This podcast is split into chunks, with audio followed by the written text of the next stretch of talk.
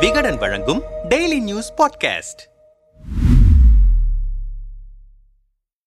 துடிப்பாக அரசியல் செய்யும் பன்னீர் தினகரன். எடப்பாடி முகாமின் பிளான் என்ன? ஒற்றை தலைமை விவகாரத்திற்கு பின்னர் முன்னாள் முதல்வர்களான ஓ பன்னீர்செல்வம் எடப்பாடி பழனிசாமி ஆகியோர் தலைமையில் அதிமுகவினர் இரு அணிகளாக செயல்பட்டு வருகின்றனர். அதன்படி பொதுக்கூட்டம் சுற்றுப்பயணம் என எடப்பாடி தரப்பு தமிழகம் முழுவதும் பம்பரமாக சுழன்று வருகிறது. அதேபோல நிர்வாகிகள் நியமனங்களை விறுவிறுப்பாக மேற்கொள்கிறது ஓபிஎஸ் தரப்பு. இதற்கிடையே அதிமுகவில் இருந்து பிரிந்து தனி கட்சி கண்ட டிடிவி தினகரன் தனது பங்குக்கு தீவிரமாக செயல்பட தொடங்கியிருக்கிறார். இந்த நிலையில் நாமக்கல்லில் நடைபெற்ற பொதுக்கூட்டம் ஒன்றில் நாடாளுமன்ற தேர்தலுக்காக அதிமுக தலைமையில் மிகப்பெரிய மெகா கூட்டணி அமைக்கப்படும் என்று எடப்பாடி பேசியிருந்தார். இதைத் தொடர்ந்து திமுகவை வீழ்த்த எந்த ஒரு மெகா கூட்டணியும் அமைக்க தயார் என்று தினகரன் நேசக்கரம் நீட்டியிருந்தார். ஆனால் தினகரனுடன் கூட்டணி சேர ஒரு சதவீதம் கூட வாய்ப்பு இல்லை என்று நேசக்கரத்தை ஆரம்பத்திலேயே தட்டிவிட்டார் எடப்பாடி. இதற்கிடையே தனது தரப்பை வலுப்படுத்த ஓபிஎஸ் மேற்கொண்ட நடவடிக்கைகளுக்கு தற்போது பலன் கிடைக்க தொடங்கியிருக்கிறது என்கிறார்கள். அதாவது தனது அணிக்கு திருப்பூர் மாவட்ட செயலாளராக நியமித்த வி எம் சண்முகம் முன்னூறுக்கும் மேற்பட்டோரை ஓபிஎஸ் பக்கத்தில் சேர்த்திருக்கிறார். அதேபோல தாராபுரம் அதிமுக நகர செயலாளர் டி டி கே காமராஜ் உள்ளிட்டோர் ஓபிஎஸ் பக்கம் தாவியிருக்கிறார்.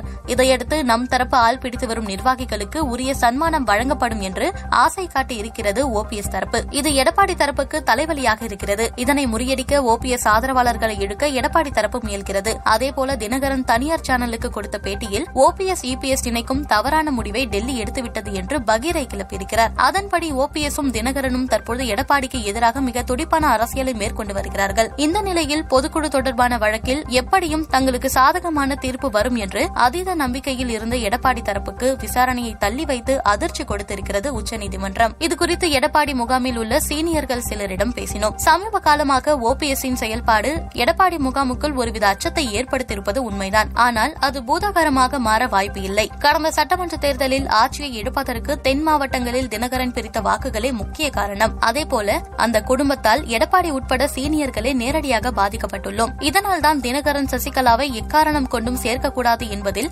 உறுதியாக இருக்கிறோம். அதேபோல தேர்தல் நேரத்தில் இந்த காட்சிகள் மாற வாய்ப்பு இருக்கிறது. ஓபிஎஸ் நிமிடத்திற்கு நிமிடம் தனது நிலைப்பாட்டை மாற்றிக்கொள்வார். சசிகலா தினகரனுக்கு எதிராக தர்மயுத்தம் நடத்தியவர் இன்று அவர்களோடு கைகோர்க்கிறார் ஓபிஎஸ்ஸின் இந்த நடவடிக்கை பிடிக்காமல் தான் அவரின் ஆதரவாளர்கள் சிலர் எங்கள் பக்கம் வந்துள்ளனர். கூடுதலாக சிலர் பேசியும் வருகிறார்கள். இணைப்புக்கு ஓபிஎஸ் பலமுறை தூதுவிட்டாலும் எடப்பாடி சேர்ப்பதாக இல்லை. ஆனால் எடப்பாடி தரப்பிலிருந்து ஆள் பிடிப்பதை தடுத்து நிறுத்த அதிருப்தி நிர்வாகிகளுடன் பேசி வருகிறோம். அதே நேரத்தில் பாஜகவோடு நெருக்கமாக இருப்பதை நிர்வாகிகள் விரும்பவில்லை. பாஜகவின் கூட்டணியால் தான் சட்டமன்ற தேர்தலில் அதிமுகவுக்கான சிறுபான்மையினர் வாக்கு கிடைக்கவில்லை. எடுத்துக்காட்டாக முன்னாள் அமைச்சர் ஜெயக்குமாரின் தொகுதியான ராயபுரத்தில் கிட்டத்தட்ட நாற்பதாயிரம் சிறுபான்மையினர் வாக்குகள் இருக்கிறது. அந்த வாக்கு முறையாக கிடைக்காததால் தான் அவர் தோல்வியை சந்தித்தார். ஆனால் இதை அவர் வெளிப்படையாக எங்குமே பேசவில்லை என்றாலும் எடப்பாடியிடம் நேரடியாகவே கூறியிருக்கிறார். விழுப்புரத்தில் சிறுபான்மையினர் வாக்கு கிடைக்காததால் தான் எனது தோல்விக்கு காரணம் என்று சி வி சண்முகம் வெளிப்படையாக பேசியிருக்கிறார். இந்த கருத்துக்கள் தான் முன்னாள் அமைச்சர் பெஞ்சமினும் முன்வைக்கிறார். ஆனால் வேலுமணி தங்கமணி போன்ற இதர சீனியர்கள் தேசிய கட்சியின் ஆதரவு நமக்கு தேவை என்ற கருத்தை முன்வைக்கிறார்கள். இப்படி ஓபிஎஸ் தினகரன் பாஜகவை வைத்து மூத்த நிர்வாகிகள் ஆலோசனை மேற்கொண்டு வருகிறோம். தற்போதைய அதிமுகவுக்கு தேசிய அரசியலில் பெரிய விருப்பமில்லை. சட்டமன்ற தேர்தலும் உள்ளாட்சி தேர்தலும் தான் இலக்கு. அதற்காக அதிகாரப்பூர்வமான எதிர்க்கட்சி தலைவராக செயல்பட திட்டமிட்டிருக்கிறார். பொதுக்குழு தொடர்பான வழக்கில் வெற்றி பெறுவதில்தான் எடப்பாடியின் மொத்த கவனமும் இருக்கிறது. வழக்கில் வெற்றி பெற்றாலே இரட்டை இலை தானாகவே வந்துவிடும். ஒருவேளை பாஜகவுடன் மோதல் ஏற்பட்டு இரட்டை இலை முடக்கப்பட்டால் அடுத்த மூன்று ஆண்டுகளுக்கான திட்டம் எங்களிடம் தயாராக இருக்கிறது என்றனர்.